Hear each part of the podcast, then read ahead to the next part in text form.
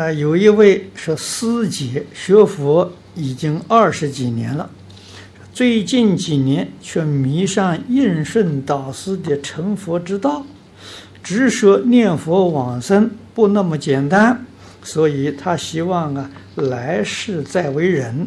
我与几位同学直劝他先求净土，再成愿再来，可是他仍不听，怎么办？啊，如何跟他说才好？请师父指示。